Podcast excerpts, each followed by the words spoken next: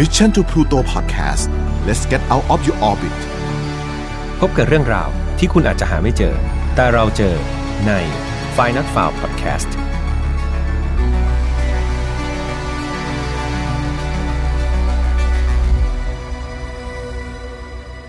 สวัสดีครับ ยินดีต้อนรับนะครับเข้าสู่ File Not Found Podcast วันนี้คุณอยู่กับผมแฮมทัชพลเช่นเคยครับ เรามากันใน episode ที่ 71 แล้วนะครับ ช่วงนี้ต้องบอกว่างานประจำของผมนี่ค่อนข้างที่จะเยอะเอามาก ๆเลยครับ นี่ก็แอบกู้นะครับไม่ได้อัดเสียงมาประมาณ 2 อาทิตย์แล้ว ก็อาศัยบุญเก่านะครับที่อัดเป็นสต็อกไว้หลาย ๆ ตอนครับ ก็เรียกว่าเอามาใช้จนเกือบจะหมดแล้ว ดังนั้นตอนนี้ก็เลยต้องจัดการอะไรในชีวิตให้มากขึ้นครับ ให้มันลงตัวขึ้น แล้วก็จะ สัญญาครับว่าจะพยายามอย่างสุดความสามารถที่จะผลิตไฟล์นอตไฟล์ออกมาให้เพื่อนๆเนี่ยได้ฟังทุกๆวันอังคารอย่างไม่ขาดตอนนะครับ ยังไงเพื่อนๆก็อย่าเพิ่งทิ้งกันไปไหนนะครับ แวะมาฟังเรื่อยๆ เป็นกำลังใจให้ผมด้วยให้ผมรู้ว่า เอ้ยยังมีคนอยากที่จะฟังไฟล์นอตฟาวอยู่นะ ผมก็จะได้มีพลังนะครับในการที่จะหาเวลาไปหาข้อมูลเรียบเรียงแล้วก็มาเล่าให้เพื่อนๆฟังแบบนี้ที่สำคัญนะครับคือ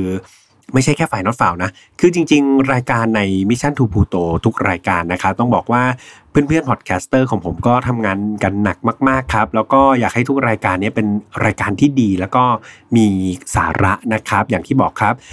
Mission to Pluto ก็อยากให้เป็นสาระแล้วก็ความสนุกเนี่ยโคจรมาพบเจอกันนะครับ ดังนั้นก็ฝากไปฟังทุกๆ รายการของ Mission to Pluto ด้วยนะครับสำหรับคดีในวันนี้ต้องบอกว่าเป็นอะไรที่น่าสนใจอีกแล้ว ยิ่งใครเนี่ยที่ชอบเกี่ยวกับการสืบหาข้อมูลจากหลักฐานทางนิติวิทยา รับรองว่าน่าจะ ถูกใจนะครับกับคดีนี้ แต่อย่างไรก็ตามนะครับ เนื้อหาในคดีก็ค่อนข้างที่จะรุนแรงเหมือนเดิม ดังนั้นก่อนเล่านะครับ ก็ต้องแจ้งเพื่อนๆเหมือนทุกครั้งว่าฝ่ายนอตฝ่าวครับไม่สนับสนุนความรุนแรงทุกประเภทครับ ทุกเรื่องที่นำมาเล่าอยากให้ฟังไว้เป็นแนวทางในการป้องกันตัวเองนะครับแล้วก็ถอดบทเรียนจากอดีตเนี่ยไม่ให้มันเกิดขึ้นกับ เราแล้วก็คนที่เรารัก ส่วนน้องๆที่มีอายุต่ำกว่า 18 ปี ก็อยากให้ชวนคุณพ่อคุณแม่เนาะหรือว่าผู้ปกครองเนี่ยมาฟังด้วยกันท่านจะได้แนะแนวทางนะครับเป็นการช่วยกันถอดบทเรียนนะครับจากเรื่องราวที่พีได้เล่าให้ฟังนั่นเองเนาะเรื่องราวนี้ครับเกิดที่เมืองแฮมิงตันครับ รัฐโอไฮโอสหรัฐอเมริกา โดยเมืองที่ว่านี้ก็เป็นเมืองที่ค่อนข้างอุดมสมบูรณ์ครับ มันเต็มไปด้วยต้นไม้เต็มไปด้วยธรรมชาติที่ค่อนข้างที่จะงดงาม เรียกว่าเป็นพื้นที่สีเขียวอันดับต้นๆของประเทศเลยก็ว่าได้ ในวันหนึ่งเนี่ยช่วงเดือนสิงหาปี 1996 ได้มีเด็กหนุ่มสองคนครับ เป็นเด็กผู้ชายสองคนเนี่ยเขาก็กำลังออกไปตกปลานะครับที่แม่น้ำที่ชื่อว่าลินเดน แต่วันนั้นเนี่ยสิ่งที่พวกเขาตกขึ้นมาได้ มันไม่ใช่ปลาครับเพื่อนๆ แต่สิ่งที่ติดเบ็ดของพวกเขามาเนี่ย ดูลักษณะมันเป็นเหมือนกระดูกอะไรประมาณหนึ่งเนี่ย คือต้องบอกว่าลักษณะของกระดูกเนี่ยครับ มันเป็นเหมือนกระดูกของหัวกะโหลกมนุษย์ ลักษณะเนี่ยต้องมันค่อนข้างที่จะผิดรูปไปมากครับ คือมันมีแค่ครึ่งหน้าเท่านั้นเอง ส่วน บริเวณที่เป็นฟันเนี่ยก็เรียกว่าถูกเลาะไปจนหมดเกลี้ยงเลย เด็กหนุ่มตอนนี้ตอนแรกก็ไม่ค่อยมั่นใจครับ แต่ว่าพอเขาดูดีๆ แล้วเนี่ยเขาก็รู้แล้วแหละครับว่าเนี่ยแหละกะโหลกของมนุษย์แน่ๆเขาก็เลยรีบวิ่งครับกลับไปบอกคุณพ่อคุณแม่ด้วยความตกใจเลย ตอนแรกครับคุณพ่อคุณแม่เขาก็ไม่ได้เชื่อนะในสิ่งที่น้องทั้งสองคนเนี่ยเล่ามา แต่ดูจากอาการดูจากทีท่าของเด็กๆ แล้วเนี่ย เขาก็เปลี่ยนใจครับ คิดว่าเออลูกๆแบบโหดูจริงจังดูตื่นตระหนกขนาดนี้ไม่น่าจะโกหกแล้วแหละ ก็เลยโทรแจ้งเจ้าหน้าที่ตำรวจครับ ให้ลองไปสืบสวนนะครับ แล้วก็ไปตรวจสอบตรงสถานที่ที่เด็กๆ บอกว่าเจอดูเวลาผ่านไปประมาณ 20 นาทีครับ ทางเจ้าหน้าที่ตำรวจก็ได้เดินทางมาถึงริมแม่น้ำลินเดนนะครับ ที่เป็นจุดที่เจอหัวกะโหลกนี่แหละ แล้วก็หลังจากตรวจสอบเบื้องต้นก็พบว่า นี่คือชิ้นส่วนของกะโหลกศีรษะมนุษย์จริง ๆ ครับ โดยกะโหลกนั้นยังมีเศษเนื้อที่ยังแบบอยู่ในลักษณะที่มันค่อนข้างที่จะอ่อนยุ่ยแล้วนะครับ ยังหลงเหลืออยู่เลย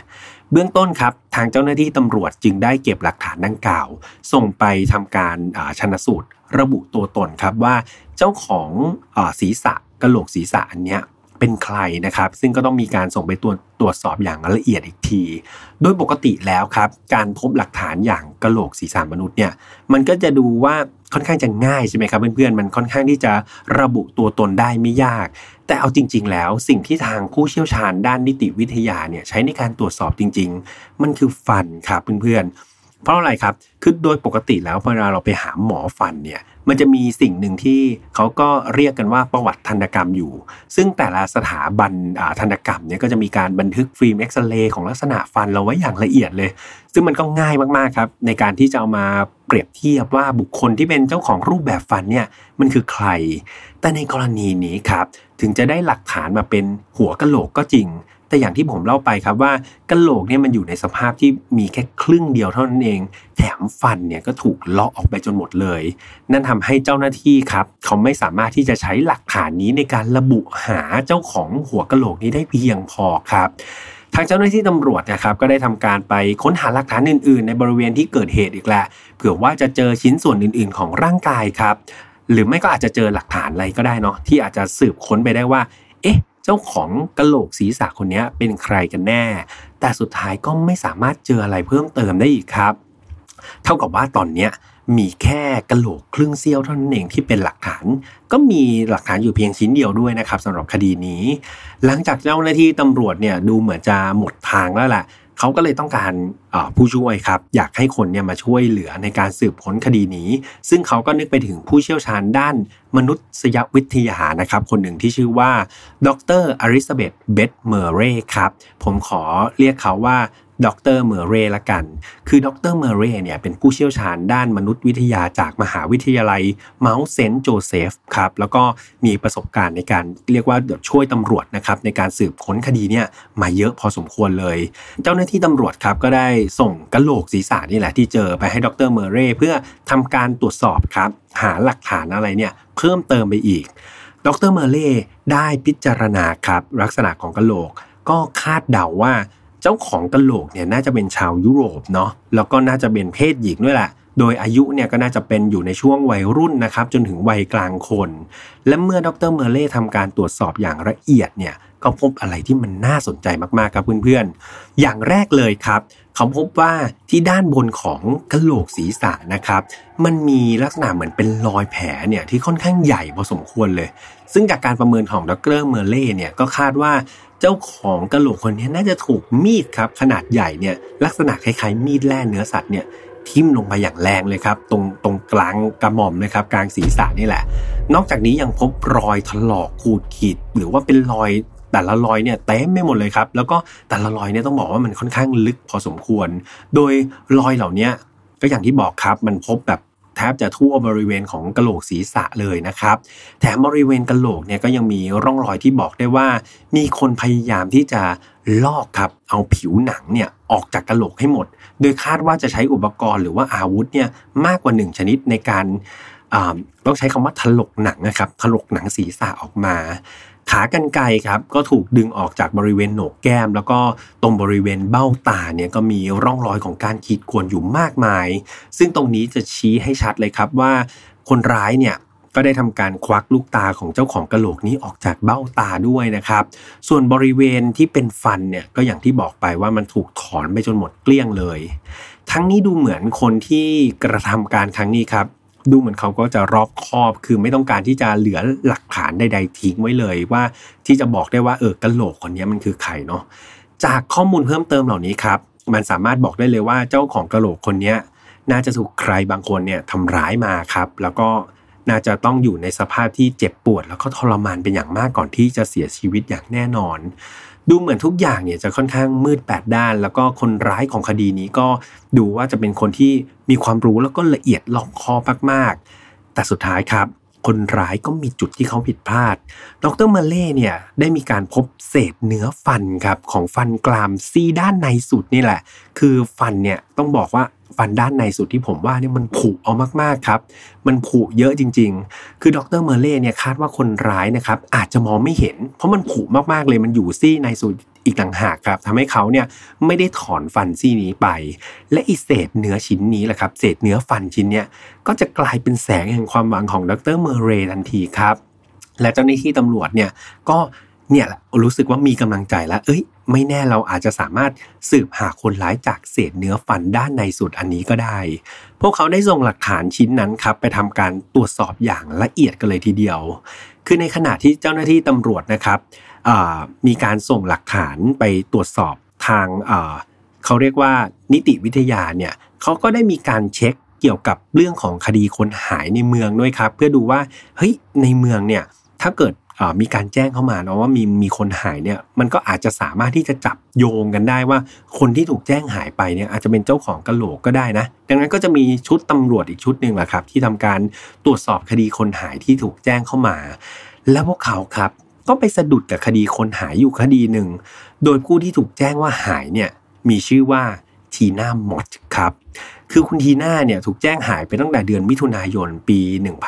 1996 หรือประมาณ 2 เดือนนะครับ ก่อนที่จะพบกระโหลกศีรษะอันนี้ คุณทีน่ามอดคือใครเนาะคุณทีน่ามอดเนี่ยเป็นคุณแม่ลูกอ่อนครับ คือเธอเนี่ยมีอายุ 21 ปีแล้วแหละ เธอเกิดวันที่ 21 กุมภาพันธ์ครับ ปี 1975 ที่แองการารัฐนิวยอร์ก อย่างที่บอกไปว่าเธอเป็นคุณแม่ลูกอ่อน นั่นเพราะว่าเธอเนี่ยก็เพิ่งให้กำเนิดบุตรชายครับ แล้วก็เลี้ยงดูจนกระทั่งเขาเนี่ยอายุได้ขวบครึ่งแล้วจากข้อมูลของเพื่อนๆบอกว่าทีน่าเนี่ยเป็นคนใจดีครับ เป็นคนเป็นมิตร friendly ครับ แล้วก็ชอบที่จะแต่งกลอน แล้วก็รักลูกชายของเธอมากๆ ตัวทีน่าเองครับ เธออาศัยอยู่ในอพาร์ตเมนต์กับแฟนหนุ่มของเธอที่ชื่อว่า ทิโมธีแบรดฟอร์ดหรือว่าคนทั่วไปเนี่ยก็จะเรียกนายคนนี้ว่านายทิมนะครับ โดยทิมเนี่ยก็จะมีอายุมากกว่าทีน่าอยู่ 3 ปี ทั้งคู่ครับได้เจอกันแถวแถวชานเมือง ซึ่งตอนนั้นทีน่ากำลังเรียกว่าขายหนังสือกำลังยืนขายหนังสืออยู่ แล้วทิมก็ไปเจอเข้ากับก็รู้สึกถูกใจทีน่าขึ้นมา ก่อนที่ทั้งคู่ครับจะได้รู้จักแล้วก็สารสัมพันธ์ครับคบหากันมา จนกระทั่งทั้งคู่เนี่ยพอตกลงคบหาดูใจเนี่ยก็ย้ายเข้ามาอยู่ในเมืองเพื่อหางานทำใหม่ โดยคุณทีน่าที่เป็นผู้หญิงครับ ก็ไปทำงานเป็นเสมียนให้กับร้านค้าเล็ก ๆ แถวๆอพาร์ตเมนต์ของเธอนี่แหละ ส่วนคุณทิมครับที่เป็นผู้ชายเนี่ยก็ไปเป็นช่างซ่อมกรอบรูปนะครับให้กับร้านศิลปะแห่งหนึ่งเจ้าหน้าที่ครับก็ได้เข้าไปสอบถามคุณทิมนะครับที่เป็นผู้ชายเนี่ยแหละถึงการหายตัวไปของแฟนสาวของเขาครับ โดยคุณทิมเนี่ยก็ให้การว่าทีน่าบอกว่าเธอเนี่ยอยากกลับไปเยี่ยมครอบครัวที่นิวยอร์กโดยเธอเนี่ยอยากกลับไปคนเดียวนะ แล้วก็ฝาก ลูกชายไว้ขวบครึ่งเนี่ยไว้ให้เขาเลี้ยงดู ทางเจ้าหน้าที่ตำรวจครับ ก็เลยติดต่อไปที่ครอบครัวทีน่าที่อยู่ที่นิวยอร์กปรากฏว่าทางครอบครัวบอกว่าไม่มีเลยนะทีน่าไม่เคยโทรมาหรือว่าไม่เคยติดต่อมาว่าจะเดินทางกลับไปเลย แล้วเขาก็ไม่เคยกลับไปด้วย และที่สำคัญครับ คนที่เป็นคนแจ้งความว่าทีน่าหายตัวไปเนี่ย มันไม่ใช่ทีมครับ ไม่ใช่ทีมที่เป็นแฟนเขา แต่คนที่แจ้งความกับตำรวจกลายเป็นคุณแม่ของนายทีมนะครับ หรือพูดง่ายๆ ก็เป็นแม่ของแฟนหนุ่มนั่นเองที่เป็นคนแจ้งความนะครับ ว่าทีน่าเนี่ยได้หายตัวไป คือเอาจริง ๆ ครับ แม่ของทีมเนี่ยเขารู้จัก นิสัยของลูกชายเธอเป็นอย่างดีครับ เธอรู้ว่าทิมเนี่ยเป็นคนที่อารมณ์ค่อนข้างจะรุนแรง แล้วก็ไม่ค่อยมีใครอยากจะเข้าใกล้เขามากนัก นอกจากนี้ทิมยังเป็นพวกติดยาเสพติดอีกด้วย เมื่อตำรวจได้ข้อมูลแบบนี้ก็รู้สึกเป็นไงครับรู้สึกว่าคดีนี้มันไม่ชอบมาพากลแล้วครับ มันมีอะไรที่ดูผิดปกติจริง ๆ ทางเจ้าหน้าที่ตำรวจก็เลยขอหมายค้นครับ ไปที่ค้นที่ที่พักของทั้งสองคน รวมถึงไปค้นที่ห้องเก็บของของนายทีมด้วย ซึ่งนายทีมเนี่ยเขาเช่าห้องเก็บของเอาไว้เก็บพวกอุปกรณ์อะไรของเขาอยู่ ปรากฏว่าเจ้าหน้าที่ตำรวจครับ ได้พบมีดนะครับถึง 19 เล่มเลย ซึ่งมีลักษณะการใช้งานได้หลากหลายรูปแบบเลยในห้องเก็บของที่นายทีมเนี่ยไปเช่าอยู่ครับ มีดเหล่านั้นต้องบอกว่ามันมีทุกขนาดครับ แถมเจ้าหน้าที่เนี่ยก็ยังไปเจอหนังสือวิธีการฆ่าคนด้วยมือเปล่าครับ แล้วก็หนังสือเกี่ยวกับลัทธิบูชายันอีกด้วยซึ่งมันก็สอดคล้องครับกับคำให้การของคุณแม่คุณทิมที่บอกว่าลูกชายของเธอเนี่ยกำลังสนใจอะไรเกี่ยวกับการบูชายันอยู่เหมือนกันทีมดูน่าสงสัยมากๆครับใช่ไหมครับเพื่อนๆเกี่ยวกับคดีการหายตัวไปของทีน่าทางเจ้าหน้าที่ตำรวจก็เลยพยายามไป ตามหาหลักฐานครับสืบหาหลักฐานต่างๆ เมื่อตรวจสอบเนี่ยก็พบว่าในช่วงที่ทีน่าหายตัวไปเนี่ยมันมีภาพจากกล้องวงจรปิดที่ติดที่ตู้ ATM ครับ มันไปจับภาพขณะที่นายทิมเนี่ยกำลังกดเงินสดออกมาได้ แต่ที่แปลกก็คือบัตร ATM ที่เขาใช้ครับ มันเป็นบัตรของทีน่านั่นเอง เจ้าหน้าที่ตำรวจก็ได้เข้าไปตรวจสอบที่อพาร์ตเมนต์ที่ทีน่าเนี่ยอาศัยอยู่กับนายทิมด้วยนะครับ โดยเจ้าหน้าที่ครับได้นำสารเคมีเรืองแสงที่เราเรียกกันว่าลูมินอลเนี่ยแหละเข้าไปตรวจสอบหาคราบเลือดด้วยนะครับในที่พักว่าเฮ้ยมันมีร่องรอยของเลือดอยู่หรือเปล่า และพวกเขาก็เจอจริง ๆครับมันมีรอยขนาดใหญ่เลย ซึ่งคาดว่าจะเป็นคราบเลือดนี่แหละของคน ปรากฏอยู่บนพื้นครับ แล้วก็ยังพบ ลอยเลือดนะครับ อยู่ในห้องน้ำอีกด้วย จากหลักฐานแล้วก็ข้อมูลเหล่านี้ครับ มันดูมีความเป็นไปได้สูงมาก ๆเลย ที่อาจจะเกิดการทำร้ายร่างกายกันอย่างรุนแรงในอพาร์ตเมนต์แห่งนี้ครับ และมันก็มีความเป็นไปได้มาก ๆ เช่นกันที่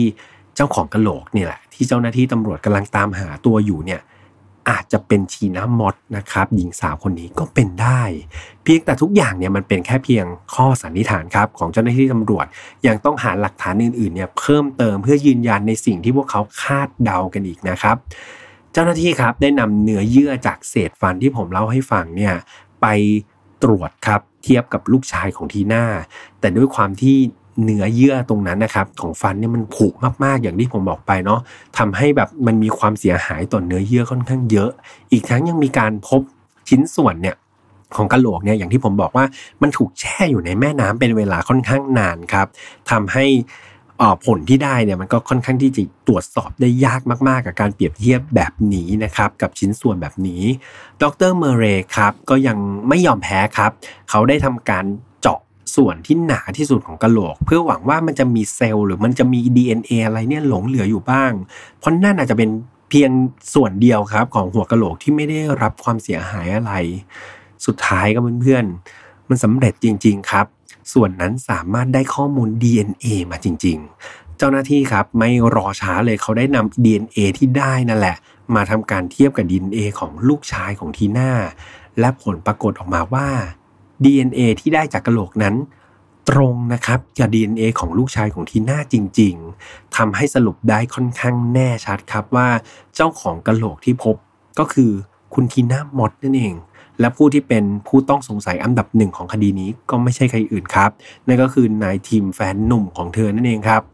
แต่จะไปจับตัวนายทีมเนี่ยก็ไม่ใช่ว่าอยู่ๆจะเดินไปจับได้ มันก็ต้องมีหลักฐานในการมัดตัวเขาอีก เจ้าหน้าที่ตำรวจนะครับ ก็พบว่า ประวัติของนายทีมเนี่ยมันก็ดูน่าสงสัยครับ คือต้องบอกว่าก่อนที่เขาจะมาเป็นช่างซ่อมกรอบรูปเนี่ยเขาเคยมีอาชีพเป็นนักแล่เนื้อมาก่อน โดยนายทีมเนี่ยมีประสบการณ์ในการแล่เนื้อสัตว์ แล้วก็พวกแบบการฆ่าสัตว์เนี่ยค่อนข้างมากเลยทีเดียว เขาเชี่ยวชาญในการชำแหละครับ รวมถึงการคว้าเครื่องในครับของสัตว์เนี่ยมาทำการปรุงอาหารแบบอย่างช่ำชองกันเลยทีเดียว ข้อมูลนี้ยิ่งทำให้เจ้าหน้าที่ตำรวจเนี่ยเชื่อว่า พิมนี่แหละคือคนร้ายของคดีนี้ และ DNA ครับก็เป็นพระเอกของคดีนี้อีกหนึ่งครั้ง เจ้าหน้าที่ตำรวจครับได้ทำการตรวจสอบพบคราบเลือดบางๆครับอยู่บนมีดแล่เนื้อที่ตรวจเจอในห้องเก็บของของนายทิม และหลังจากนำไปตรวจสอบเนี่ยก็พบว่าคราบเลือดนั้นเป็นของทีน่าจริง ๆ ครับ หลังจากได้หลักฐานจนครบถ้วนแล้วเนี่ยทีมก็ถูกเรียกเข้ามาสอบปากคำ เบื้องต้นครับตามรูปแบบปกติแล้วครับ ทีมก็ทำการปฏิเสธทุกข้อกล่าวหา แต่หลังจากที่มีการสอบแบบเค้นอย่างหนักครับ รวมถึงการบอกถึงหลักฐานต่างๆ ที่เจ้าหน้าที่ตำรวจเนี่ยรวบรวมมาได้ ซึ่งทุกอย่างเนี่ยมันก็ชี้ไปที่เขาทั้งหมดเลย การรับสารภาพก็จะบอกว่าเฮ้ยการรับสารภาพมันจะเป็นประโยชน์กับเขามากกว่านะตำรวจก็พยายามที่จะโน้มน้าวนายทีมครับ สุดท้ายครับนายทีมบอกว่างั้นเขาขอเงื่อนไขครับเขาขอแลกเปลี่ยนเงื่อนไข เขาบอกว่าถ้าเกิดเขาสารภาพเนี่ยแล้วก็ให้ข้อมูลต่างๆ ที่เป็นประโยชน์กับคดี ยกตัวอย่างเช่น เดี๋ยวเขาจะพาไปยังที่ที่แบบชิ้นส่วนของชีน่าเนี่ยถูกฝังอยู่เป็นต้นเนี่ยเขาขอให้เจ้าหน้าที่ตำรวจเนี่ยสัญญากับเขาว่า เขาต้องไม่ได้รับโทษข้อหาฆ่าคนโดยเจตนาครับ ซึ่ง ข้อหาฆ่าคนโดยเจตนาเนี่ยครับเพื่อนๆมันจะทำให้นายทีมเนี่ยต้องติดคุกตลอดชีวิต ดังนั้นนายทีมบอกว่าเขาไม่ต้องการข้อหานี้ ถ้าตำรวจสัญญาว่าไม่จะไม่ให้ข้อหานี้กับเขา เดี๋ยวเขาจะยอมรับสารภาพแล้วก็ให้ข้อมูลทั้งหมด และด้วยความที่ตำรวจเองครับ เอาจริง ๆ ทางเจ้าหน้าที่ก็อยากที่จะนำศพหรือว่าชิ้นส่วนของทีน่าเนี่ยให้เจอเยอะที่สุดเพื่อที่จะได้มอบให้กับญาตินะครับ เพื่อทำพิธีกรรมทางศาสนาต่อไป ครอบครัวของเธอก็จะได้ส่งเธอเป็นครั้งสุดท้าย สุดท้ายครับ เจ้าหน้าที่ตำรวจก็เลยยอมรับข้อตกลงนี้กับนายทีมนะครับ เมื่อได้รับข้อเสนอตามที่ต้องการแล้วเนี่ยนายทีมก็ทำการยอมรับสารภาพว่าเขาเนี่ยเป็นคนสังหารทีน่าจริง ๆ เขาให้การครับว่าในวันที่เกิดเหตุเนี่ยเขากับทีน่ากำลังเล่นเกมกระดานกันอยู่ คือลักษณะเกมมันจะคล้ายๆ กับเกมเศรษฐีครับ ประเด็นคือตอนที่เล่นเกมเนี่ยในทีมอยู่ในลักษณะที่ค่อนข้างที่จะมึนเมาจากยาเสพติดไปด้วย นั่นทำให้ทั้งคู่เกิดทะเลาะกันครับ มีปากเสียงกันอย่างรุนแรงเลยระหว่างที่เล่นเกม จนกระทั่งในทีมเนี่ยควบคุมตัวเองไม่อยู่ แล้วก็ชกไปที่หน้าของทีหน้าอย่างจัง จนเธอเนี่ยได้รับบาดเจ็บแบบมีเลือดไหลออกมาเลยนะครับ ทีหน้าเนี่ยโมโหมากเลย เธอก็เลยเดินไปล้างคราบเลือดในห้องน้ำในตอนนั้นครับทีมเขาก็อยากที่จะระบายอารมณ์โกรธหรือว่าอยากที่จะดับอารมณ์โกรธของเขา เขาก็เลยเลือกที่จะไปตกป่าข้างนอกครับ เขาก็เลยเดินไปหยิบคันเบ็ดนี่แหละ แล้วก็กำลังจะออกจากบ้าน แต่ยังไม่ทันที่จะออกไป เขาก็ไปประจันหน้ากับทีหน้าอีกครั้งหนึ่ง แล้วก็มีปากเสียงกันอย่างรุนแรงอีกครั้งหนึ่ง และครั้งนี้ครับ ทีมก็ควบคุมตัวเองไม่ได้นะครับ เขาเนี่ย อยู่ในช่วงที่แบบเรียกว่าอารมณ์เนี่ยมันกำลังแบบเดือดสุดขีดเลย เขาได้ตวัดปลายเบ็ดที่เป็นตะขอเหล็กอะครับเพื่อนเกี่ยวแทงเข้าไปที่ลำคอของทีน่าเขาอย่างจังเลย แล้วต่ขอเบ็ดอันนั้นเนี่ยมันดันไปตัดเส้นเลือดใหญ่ของเธอเข้าพอดีครับทำให้ทีน่าเนี่ยเรียกว่าเลือดเนี่ยพุ่งทะลักออกมา แล้วก็เสียชีวิตในเวลาไม่นานหลังจากนั้น แต่ว่าจะมีอีกหนึ่งแหล่งข้อมูลครับที่บอกว่าคือจริง ๆ แล้วไม่ใช่ว่าทีมจะออกไปตกปลาหรอก เขาเนี่ยตั้งใจเดินไปหยิบมีดเลยนะครับ เพื่อเข้ามาทำร้ายทีน่าก็คือเอามีดเนี่ยเข้ามาเสียบแทงทีน่าหลังจากที่มีปากเสียงกันอีกครั้ง แต่ไม่ว่าวิธีการจะเป็นอย่างไรครับ สุดท้ายทีน่าก็ถูกคุณทีมเนี่ยสังหารด้วยน้ำมือของเขาเองทีมครับตกใจกับเหตุการณ์ที่เกิดขึ้นมากๆ แล้วเขาเองก็กลัวกับความผิดที่เขาทำมาก ๆ เขายืนจ้องมองดูศพทีน่าแล้วก็คุ้นคิดครับว่า เขาจะกำจัดศพเธออย่างไรดี เขาจึงเลือกใช้ความเชี่ยวชาญจากงานเก่าครับ ที่เขาเป็นนักแล่เนื้อเนี่ย โดยทีมได้ไปหยิบมีดที่เขาเก็บเก็บสะสมไว้จากห้องเก็บของทั้งหมดครับ มาเริ่มทำการชำแหละร่างของทีน่าทีละส่วน เขาเริ่มจากการหั่นศีรษะครับ แขนขาแล้วก็เริ่มเลาะเอาผิวหนังออกทั้งหมดครับ จากนั้นก็ทำการผ่าเอาเครื่องในของทีน่าเนี่ยไปใส่ลงในชักโครกครับ ซึ่งรวมไปถึงลูกตาของเธอด้วยที่ถูกควักออกจากเบ้าตา แล้วก็นำไปกดทิ้งในชักโครกเช่นเดียวกัน ทีมได้ใช้ครีมครับ ค่อยๆ งัดแล้วก็ดึงฟันของทีน่าออกทีละซี่นะครับทีละซี่จนหมด เพื่อไม่ให้เหลือหลักฐานอะไรอีก จากนั้นเขาก็เอากระดูกทั้งหมดครับ ใส่เป้แล้วก็เอาไปทิ้งไว้ในป่า จากนั้นเขาก็ทำการตัดขาตันไกครับ ส่วนของกระโหลกออกเป็นสองท่อน แล้วก็โยนมันลงแม่น้ำเจ้าหน้าที่ตำรวจได้ให้ทีมครับไปชี้จุดที่ทิ้งกระดูกในป่าที่เขากล่าวอ้างนะครับ โดยตอนที่ไปถึงสถานที่นั้นก็พบว่ากระดูกของทีน่าเนี่ยมันเหลืออยู่ไม่กี่ชิ้นครับ ซึ่งก็คาดว่าน่าจะมีสัตว์ป่าเนี่ยคาบไปกินนะครับ จนหมดแล้ว โดยทั้งหมดเนี่ยเขาบอกว่าเขาทำเพียงผู้เดียวครับ ไม่ได้มีใครเข้ามาร่วมมือด้วย ทิมแบดฟอร์ดครับถูกนำตัวเข้ากระบวนการยุติธรรมเพื่อตัดสินคดีความนี้ แต่ด้วยเงื่อนไขครับที่ทางเจ้าหน้าที่ตำรวจเนี่ยทำไว้กับนายทิมทำให้คดีนี้เนี่ยไม่สามารถที่จะตัดสินให้เขาเนี่ยฆ่าคนโดยเจตนาได้ศาลจึงได้ตัดสินข้อหา ฆ่าคนจากการบันดาลโทสะแทนครับ แล้วก็จงใจปิดบังหลักฐาน และใช้ทรัพย์สินของผู้อื่น โดยไม่ได้รับอนุญาต โดยข้อหาสุดท้ายก็คือจะเป็นการที่ทีมครับไปใช้บัตร ATM ของทีน่ากดเงินออกมาตามที่ผมเล่าไปในตอนต้นเนาะยังจำกันได้ และด้วยโทษทั้งหมดนี้ครับ มันทำให้ทีมเนี่ยได้รับโทษจำคุกเพียง 12ถึง25 ปีเท่านั้นเองครับ คือเอาจริง ๆ โทษมันน้อยมากๆเลยใช่ไหมครับเพื่อนๆถ้าเทียบกับสิ่งที่เขาทำลงไป เพื่อนสนิทของทีน่าครับก็ไม่พอใจเช่นกัน และมีการรวมตัวเพื่อมาท้วงครับให้ศาลเนี่ยพิจารณาโทษของทีมใหม่ พวกเขารู้สึกว่าการลงโทษแค่ 12ถึง25 ปีเนี่ย เทียบกับการกระทำที่มันชั่วร้ายแล้วก็น่ารังเกียจมากๆ เนี่ย มันช่างไม่เหมาะสมเอาซะเลย พวกเธอบอกว่า เอาจริงๆทีมเนี่ยมันน่าเกลียดน่ากลัวอย่างกับปีศาจเลยนะครับ สิ่งที่เขาทำลงไปเนี่ยมันชั่วช้ามากๆ แล้วลองจินตนาการดูสิว่า หลังจากที่เขาออกจากคุกเนี่ยเขาต้องมาเดินปะปนกับคนทั่วไปอยู่ในสังคมเนี่ยท่านกล้าเหรอ อันนี้เป็นสิ่งที่กลุ่มเพื่อนของทีน่าครับพยายามที่จะเขียนจดหมายไปแจ้งกับศาลนะครับ เพื่อพิจารณาคดีนี้ใหม่ จนถึงทุกวันนี้ครับเพื่อนๆ มันก็ยังไม่มีการกลับคำตัดสินคดีนี้แต่อย่างใดนะครับ รวมถึงการรวมตัวเพื่อประท้วงในข้อหาเนี่ยที่บอกว่าอยากให้เพิ่มโทษในทีมเนี่ยก็ยังมีการดำเนินการอย่างไม่หยุดหย่อนครับ โดยพวกเขาครับได้มีการสร้าง Facebook Page กันด้วยนะครับ ชื่อเพจว่า In Memory of Tina Mott ครับ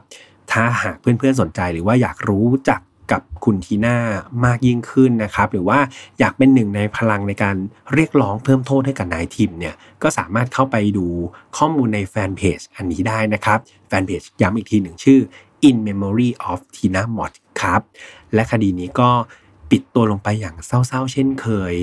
เราจะเห็นได้ว่าหลักฐานครับเพียงชิ้นเดียวเนี่ยที่มันดูเหมือนจะไม่สามารถสืบหาข้อมูลอะไรได้แล้วเนี่ยมันกลายเป็นทั้งหมดครับ มันกลายเป็นกุญแจชิ้นสำคัญของคดีในตอนท้ายเลยทีเดียว และด้วยเทคโนโลยีอะไรต่างๆ ในสมัยนี้มันทันสมัยมากขึ้นครับ มันยิ่งทำให้กระบวนการทางนิติวิทยาเนี่ยถูกพัฒนาต่อไปอีกมาก ๆ กันเลยทีเดียว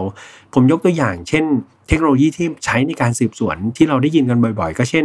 เครื่องจับเท็จใช่ไหมครับ อันนี้เราก็จะได้ยินกันแบบบ่อยครั้งเลย แล้วนอกจากเครื่องจับเท็จเนี่ยมันก็จะมีพวกเครื่องตรวจพิสูจน์เสียงมนุษย์ก็มีเนาะปัจจุบันนอกจากในการสืบสวนคดีเนี่ยยังเอามาใช้แบบ verify ตัวตนหรือว่าพิสูจน์ตัวตนด้วย ตอนที่เราทำธุรการทางทางธนาคารเนี่ยผมก็ยังเห็นหลาย ๆ ธนาคารใช้การเทียบเสียงนะครับ หรือว่า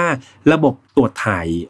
พิมพ์นิ้วมืออัตโนมัติก็มีเนาะหรือว่าเครื่องเปรียบเทียบกระสุนปืนด้วยระบบอัตโนมัติอ่านี่ก็ช่วยเกี่ยวกับอาวุธปืนได้ หรือการตรวจสอบ DNA เนี่ยครับซึ่งมีเทคนิค ในการพัฒนาตรวจสอบ DNA ที่มันทันสมัยมากขึ้นเรื่อยๆนะครับดังนั้นเราก็จะเห็นว่าการสืบค้นข้อมูลในปัจจุบันเนี่ยมันสามารถที่จะหาตัวคนร้ายได้ง่ายขึ้น แถมคดีในอดีตเนี่ยที่มันปิดไม่ได้ที่เป็นโคเคสมากมายเนี่ยก็มีโอกาสครับที่จะถูกเฉลยออกมาได้มากยิ่งขึ้นเช่นกัน